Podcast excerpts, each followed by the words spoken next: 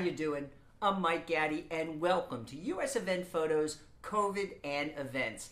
This week, this week I'm in Santa Clara, California, at the Bay Area Travel and Adventure Show, and I have to tell you, in terms of the people who are going to exhibit, it looks pretty normal. I am so relieved it's the first show that hasn't seen a significantly reduced footprint among exhibitors.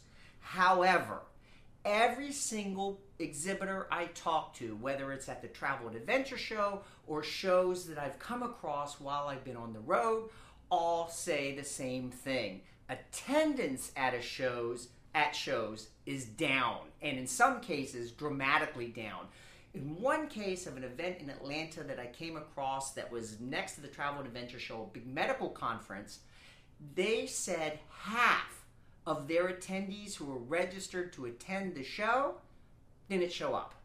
They had paid to attend, they were planning on attending, but at the last minute they decided, I guess, that the risk just wasn't worth it. So attendance at shows, particularly international shows, is way off. And all you have to do, all you have to do is look at business flights right now. Business is just down when it comes to business travel and hotels and airlines are both seeing about a one third drop in travel.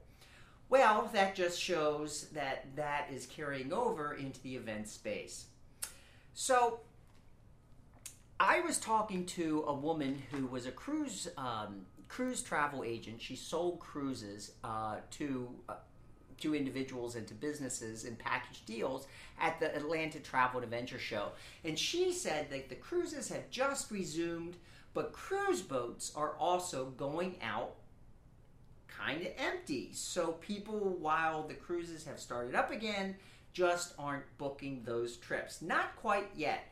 However, if you look at the first quarter of the year 2022, January, February, March, those bookings are looking very strong. And assuming we don't have another surge like Delta, we should be in pretty good shape for both events getting booked and people actually attending those events. We will see. So that's it for this week. Next week, I'm back in my studio.